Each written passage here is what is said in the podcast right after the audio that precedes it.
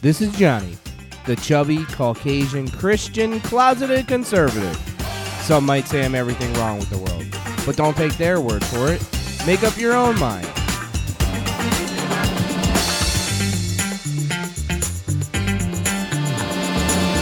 Good morning, everyone, and welcome back to another episode of the Chubby Caucasian Christian Closeted Conservative. I've been waiting to do this topic for a long time. I was hoping to have my buddy Dan with me, but the man has got so much going on with his life right now. He said, John, I can't help you with this episode. You just got to go on into it. So today, we're finally going to chew the fat a little bit about the Russia Ukraine war. Let me just share my heart just a little bit. I am not a warmonger by any means. I think war is awful, and I don't think my Father in heaven rejoices in war. I think we should attempt to avoid war at all costs. But we have to remember that there are bullies on the playground. There are hostile actors in the world. There are individuals who are not happy with live and let live. So when war does rear its ugly head, we have to be prepared for it. Now, don't jump ahead of me here. I'm not talking about boots on the ground in foreign wars. I've seen how that plays out too many times now and heard prior to my lifetime how it played out before. We get all gun ho about a war. We send our men and women over there to die, to fight, in an attempt to make that area a better place or to quell any sort of foreign threats. As time goes on, the war gets politicized. Troops are booed instead of cheered when they come home, and eventually we see a withdrawal similar to Afghanistan.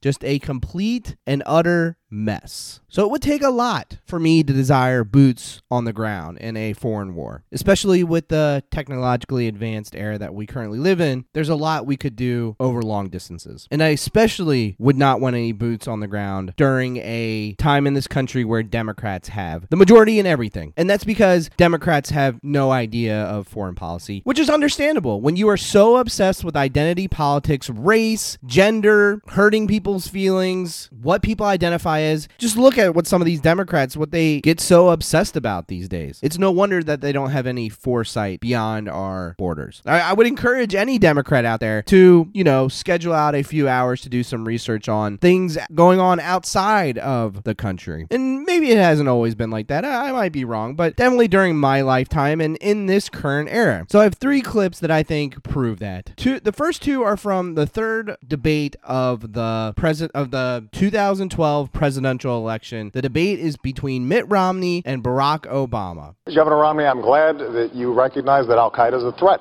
Because a few months ago, when you were asked what's the biggest geopolitical threat facing America, you said Russia. Not Al Qaeda, you said Russia. In the 1980s are now calling to ask for their foreign policy back because you know, the Cold War has been over for 20 years and stem the tide of this violence. But I'll respond to a couple of things you mentioned. First of all, Russia, I indicated, is a geopolitical foe. Not a, Number one excuse me. It's a geopolitical foe, and I said in the same in the same paragraph, I said, and Iran is the greatest national security threat we face. Russia does continue to battle us in the UN time and time again. I have clear eyes on this. I'm not going to wear rose-colored glasses when it comes to Russia or Mr. Putin, and I'm certainly not going to say to him, "I'll give you more flexibility after the election." After the election, he'll get more backbone. When Russia first invaded Ukraine and all those senators and congresswomen and men were wearing those Ukrainian colors, Nancy Pelosi up there with a little Ukrainian pin, I would have loved to ask her how many Ukrainians would be alive if we had elected Mitt Romney in 2012. Obama did tell Putin that he would have more flexibility after his election, and Mitt Romney promised backbone. Now, maybe Mitt Romney wouldn't have come through, but he obviously had a better idea of what Russia was capable at the time or willing to do at the time. The third clip I want to play is from July 2018. It's a NATO summit, and this is Trump at a bilateral breakfast talking about members of NATO and their relationship with Russia. sad when Germany makes a massive oil and gas deal with Russia, where you're supposed to be guarding against Russia, and Germany goes out and pays billions and billions of dollars a year to Russia. So we're protecting Germany, we're protecting France, we're protecting all of these countries. And then numerous of the countries go out and make a pipeline deal with Russia where they're paying billions of dollars into the coffers of Russia. So we're supposed to protect you against Russia, but they're paying billions of dollars to Russia, and I think that's very inappropriate. And the former chancellor of Germany is the head of the pipeline company that's supplying the gas. Uh, ultimately, Germany will have almost 70% of their country controlled by Russia with natural gas. So you tell me, is that appropriate? I mean, we, I've been complaining about this from the time I got in. It should have never been allowed to have happened. But Germany is totally controlled by Russia. Remember, this is uh, this is the Russian asset here. Seventy percent of their energy from Russia and a new pipeline. And you tell me if that's appropriate, because I think it's not. And I think it's a very bad thing for NATO, and I don't think it should have happened. And I think we have to talk to Germany about it. On top of that, Germany is just paying a little bit over one percent, whereas the United States... They're paying a little over one into NATO. Of a much larger GDP. However, they are So buying 70% or going, according to Trump, Germany, they're eventually going to be buying 70% of their energy we're from paying a lot of Russia. money to protect. Now, this has been going on for decades. This has been brought up by other presidents, but other presidents never did anything about it because I don't think they understood it or they just didn't want to get involved. But I have to bring it up because I think it's very unfair to our country. It's very unfair to our taxpayer. It is. And I think that these countries have to step it up, not over a 10-year period, they have to step it up immediately. And you might be able to Germany is a rich argue because of that- They're going to increase it a tiny bit by 2030. Well, they could increase it immediately tomorrow and have no problem. I don't think it's fair to the United States. So we're going to have to do something because we're not going to put up with it. We can't put up with it, and it's inappropriate. So we have to talk about the billions and billions of dollars that's being paid to the country that we're supposed to be protecting you against. You know, everybody's, everybody's talking about it all over the world. They'll say, well, wait a minute, we're supposed to be protecting you from Russia, but why are you paying billions of dollars to Russia for energy? Why are countries in NATO, namely Germany, having a large percentage of the energy needs paid, you know, to Russia and, and taken care of by Russia? Now, if you look at it, Germany is a captive of Russia because Germany they is a they got rid of of their coal Russia. plants, they got rid of their nuclear. When Russia so first invaded the oil and Ukraine, a lot of sanctions were placed Russia. at were placed out, and there were a lot of has to look loopholes at. I think so that European nations can You continue to buy oil from. Russia. I don't know what you can do about it now, but it certainly doesn't seem to make sense that uh, they pay billions of dollars to Russia, and now we have to defend them against Russia. It doesn't make any sense. You know, NATO is an alliance of 29 nations, and uh, there are sometimes differences and uh, different views, and also some disagreements. And the gas uh, uh, pipeline from Russia to Germany is one issue where allies uh, disagree. But the strength of NATO is that, despite these differences, we have always been able to unite around our core task uh, to protect and defend each other, because we understand that we are stronger together than uh, apart. I think that two world wars and the Cold War taught us that uh, we are stronger together than apart. Um, But how can you be together when a country is getting its energy from the person you want protection against or from the group that you want protection? Because we understand that uh, when we stand together, also when uh, dealing with Russia, we are stronger. I think what we have seen is that. No, you're just making Russia richer. Well, You're not dealing with Russia, you're making Russia richer. Also, I think that even during the Cold War, uh, NATO allies were trading with uh, Russia. Then there have been uh, That's different. disagreements That's about different. What kind of uh, trade arrangements we should uh, we should go I think trade is wonderful. I think energy is a whole different story. Yes. I think energy is a much different story than normal trade. And you have a country like Poland that won't accept the gas. You take a look at some of the countries, they won't accept it because they don't want to be captive to Russia. But Germany, as far as I'm concerned, is captive to Russia because it's getting so much of its energy from Russia. So we're supposed to protect Germany, but they're getting their energy from Russia. Explain that. And it can't be explained, you know that.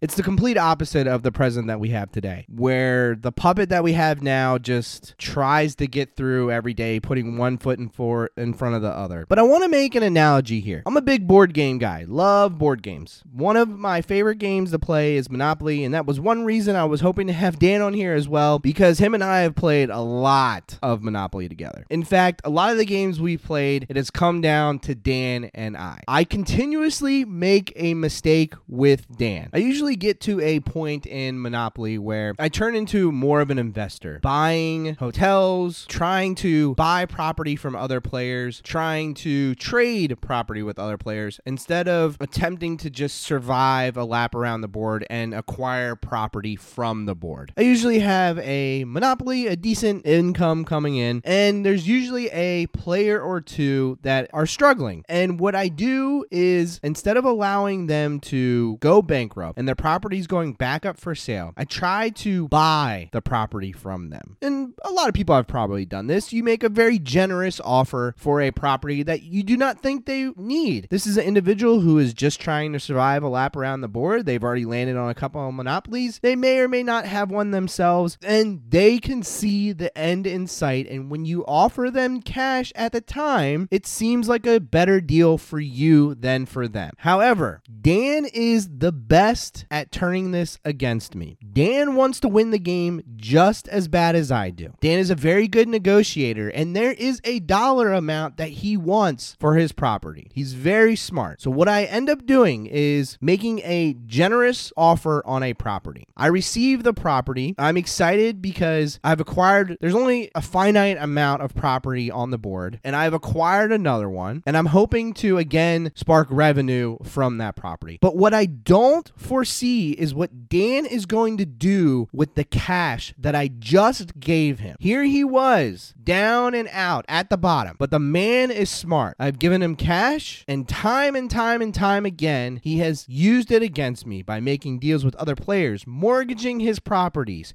and consolidating all onto one monopoly. Because Dan wants to win, and basically what he foresees is that this is the time for him to make a move. A lot of players will make the deal, admit defeat, and sit back and do nothing with the cash and hope to go around the board again and and be happy that they have walking around money. But Dan sees this as an opportunity. He has cash. He has some properties. And what he ends up doing is mortgaging a lot of properties, making a few deals here and there with other players with the cash that I just gave him to build one single monopoly and build it up and consolidate all onto one. And he basically rolls the dice with that monopoly. He has to change his game plan, and I gave him the funds to do it. Now you're probably asking, how does this relate? Well, similar to what Trump said, when you make when Germany made this pipeline deal, they made Russia rich.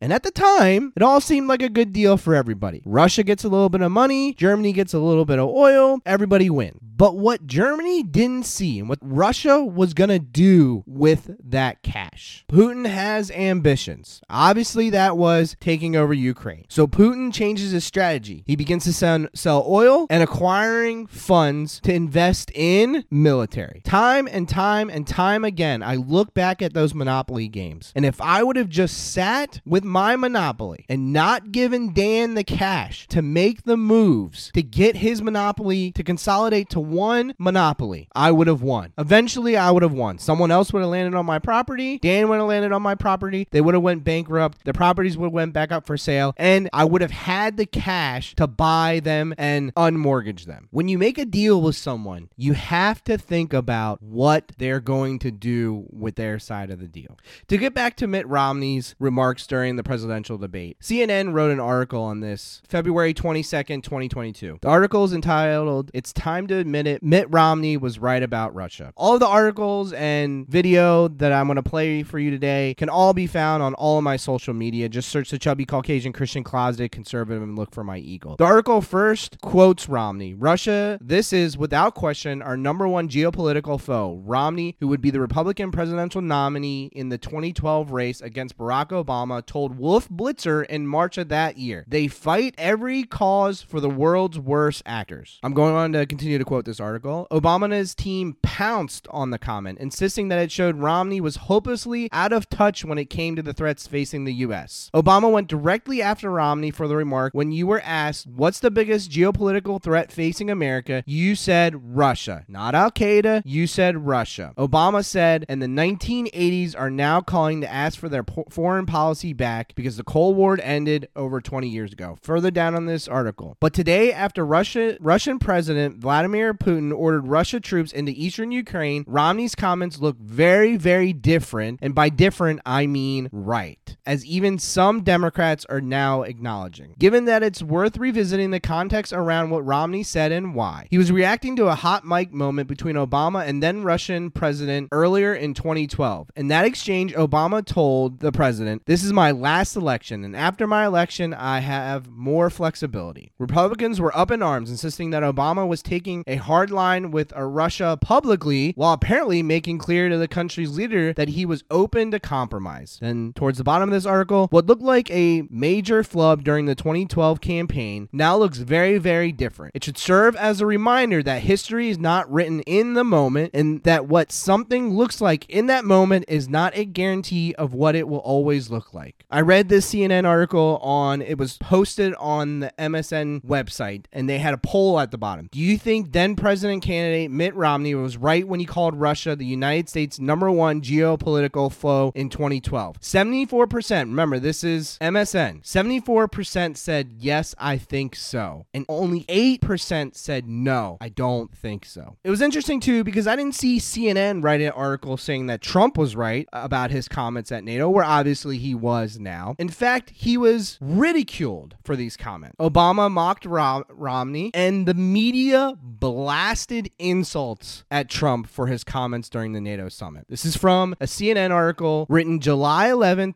2018, titled NATO Summit Trump accuses Germany of being a captive of Russia. I'm going to quote the article. President Donald Trump on Wednesday accused fellow NATO NATO ally Germany of being beholden to Russia because it buys energy from Mo- Moscow. Germany is a captive of Russia, Trump said at a meeting with NATO Security General Jens Stoltenberg. His first since arriving in the Belgium capital. It's very inappropriate. Trump went on to complain that the United States is expecting to defend them against Russia despite Germany making billions of dollars in energy payments to Moscow. I think it's something that NATO has to look at. Germany is totally controlled by Russia, he said. Trump's comments were a remarkable criticism for a U.S. president to make about a close U.S. ally and is likely to increase tensions between the U.S. and its European allies. Just like we heard, the NATO Security General talked to Trump about how united NATO was, and Trump fired back. How can you be together when a country is getting its energy from the person you want protection against or from the group that you want protection against? Trump rejected Stoltenberg's argument, saying Germany is making Russia richer. German defense minister rebuffed concerns about any German dependency on Russia in a Tuesday interview with CNN, saying Germany was a very diverse mix of energy supplies. He also noted that Merkel has been at the forefront of diplomatic efforts to curb Russia aggression in Ukraine. I'm quoting a CNN article here. Germany, at the time, this was in 2018, Germany imports roughly 94% of its natural gas. In 2015, 35% of that of imported gas came from Russia, while 34 was sourced from Norway and 29% from the Netherlands. But German import, imports of Russian gas have risen in recent years, according to experts. Plans for a new gas pipeline that would bypass Ukraine, the Nord Stream 2, have been in the works for years, but the project remains controversial.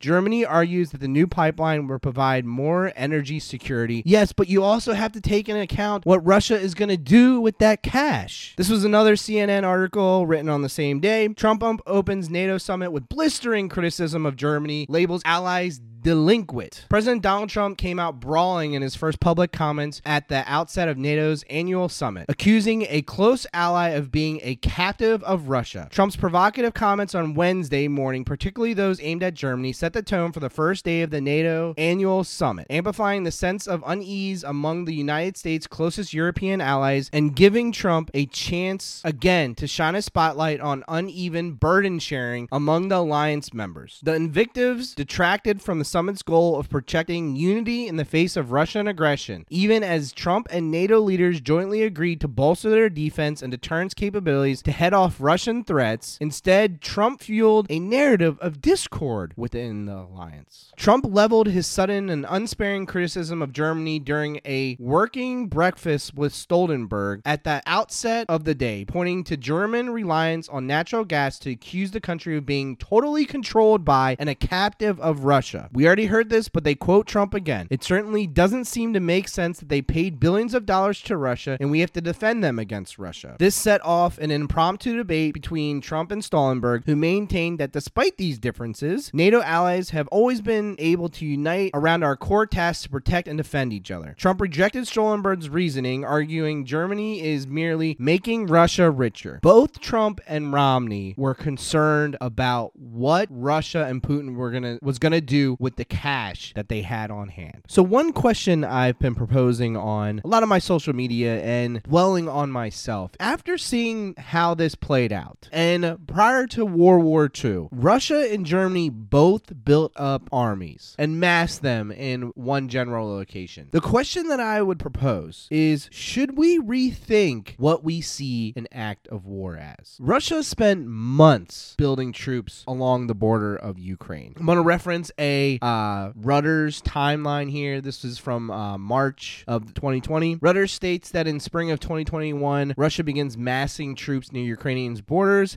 in what it says are training exercise. In November of 2021, satellite images taken by Maxar Technology show ongoing buildup of Russian forces near Ukraine, with estimates soon surpassing 100,000 troops. This is a CNN article titled New Satellite Images Show Buildup of Russian Military Around Ukraine. It's from February 2nd, 2022. More evidence has emerged of a steady buildup of Russian military equipment and deployments around Ukraine, with new satellite images revealing a further expansion of the military presence at multiple locations in Belar- Belarus, Crimea, and western Russia. Russian forces have moved into Belarus in the last two weeks. The Russian and Belarus defense systems says the deployments are ahead of a major training exercise this month. Maxar compared images from September and late January of the same military camp in Crimea. The images shows a significant increase in activity with an area of tents being erected. A defense analyst focusing on Russia and Belarus at Rochan Consulting, an aerospace and defense consultancy, said he believes that there are now between 74 and 76 Russian battalion tactical groups ranged around Ukraine. Battalion tactical groups typically comprise of about a thousand soldiers along with support units. The CNN article goes on to state while Russian capabilities and movements can often be observed, the Kremlin's intentions are much more difficult to read. U.S. President Joe Biden said last week that an invasion of Ukraine in February is a distinct possibility. UK Foreign Secretary Liz Truss has said that it is highly likely that President Putin is, is likely to invade Ukraine. There's a real threat of invasion, but we don't know what's going to happen, she told the BBC on January 30th. The Kremlin has consistently denied that it has any plans to invade Ukraine. We allowed Russia to build up hundreds of thousands of troops around Ukraine from the spring of 2021 to February of 2022. So I propose this question again. Should we reconsider what we see as an act of war? I don't know exactly what that looks like. And I had some pushback on social media, which I understand and I didn't completely disagree with. But at what point is a troop buildup an act of war? We not only allow this country to amass advanced army on their border, but then also allow them to have the element of surprise. According to CNN, one of the first things Russia did when they attacked was bomb an airbase. According to the New York Times, on January 17th, 2022, the New York Times reported that Russia was thinning out its embassy in Ukraine. So, my question again is when is a military troop buildup an act of war? Is there a certain amount of troops or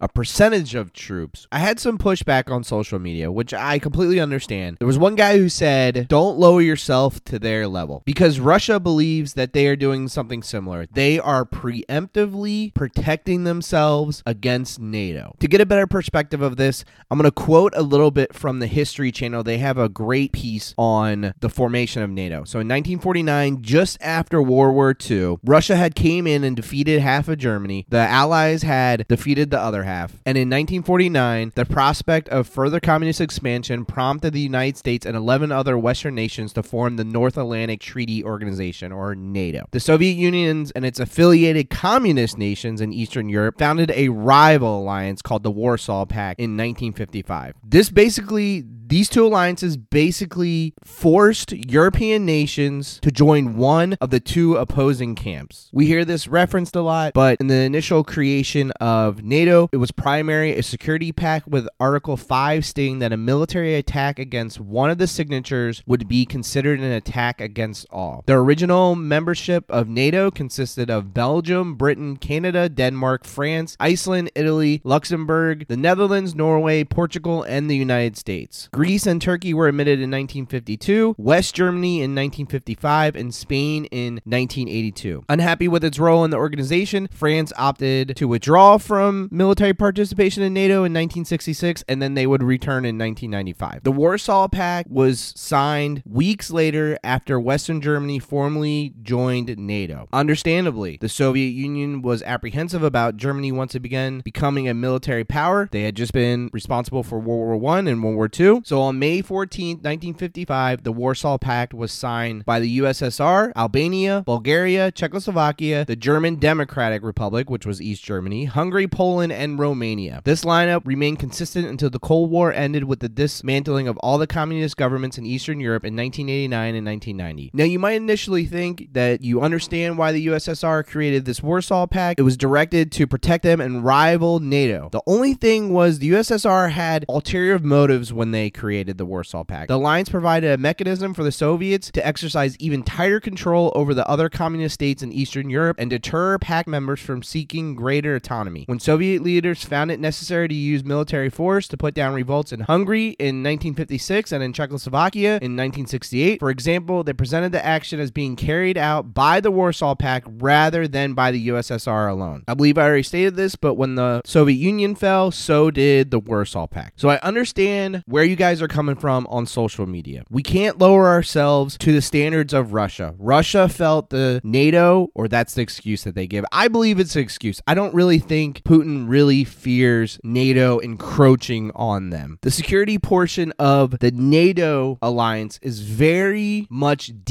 defensive. As NATO countries encroach on Russia, we have to preemptively defend ourselves and try to take back territory of the former Soviet Union and push NATO back. So I understand why I got some pushback on that. But there has to be a point where we allow a smaller nation to preemptively defend itself. I don't know exactly where that line is, and it needs to be drawn in the sand. And President Biden is not the president to do it. I believe he is compromised by Russia, and he is not a wartime president. The man has no fighting in him. He doesn't even know what day of the week it is. Again, I don't know what that line in the sand should be. 75% of your troops, a couple of hundred thousand. Where is the line? And I wanted to talk a little bit about sanctions, but I'm running out of time here. So I'll wrap it up with just this final question from a chubby Caucasian Christian closeted conservative to a liberal Larry or Linda. How can you wear Ukraine colors and Ukraine flag pins? Give a standing ovation to President Zelensky just a few years after using a conversation with him to impeach a president. How can you also do all those things and not immediately ban Russian oil from coming into American ports and immediately sanction Putin directly? So, Democrats, please stay in your lane. Call everyone homophobic, transphobic, misogynistic, and please just allow the Republicans to take care of the safety of this country and to deal with foreign policy. I have a lot more to say on this, so hopefully we can get another Ukraine Russia episode in. Please feel free to reach out to me on social media. I'm on Facebook, Tumblr, just started a True Social and a Twitter. So please search the Chubby Caucasian Christian Closeted Conservative. Post on my social media. All of the articles and videos that I've referenced today are on there. So just search the Chubby Caucasian Christian Closeted Conservative and look for my eagle. I had a family member paint that eagle, and I loved it so much that she gave me the original. Now she has a Redbubble account. She's very patriotic, so please just go over to Redbubble, search Robin N Brown. That's Robin, the, a bird, and the letter color brown. There's also a link to her Redbubble account in the description of this video. So please remember to rate, like, comment, and subscribe, and we will see you later.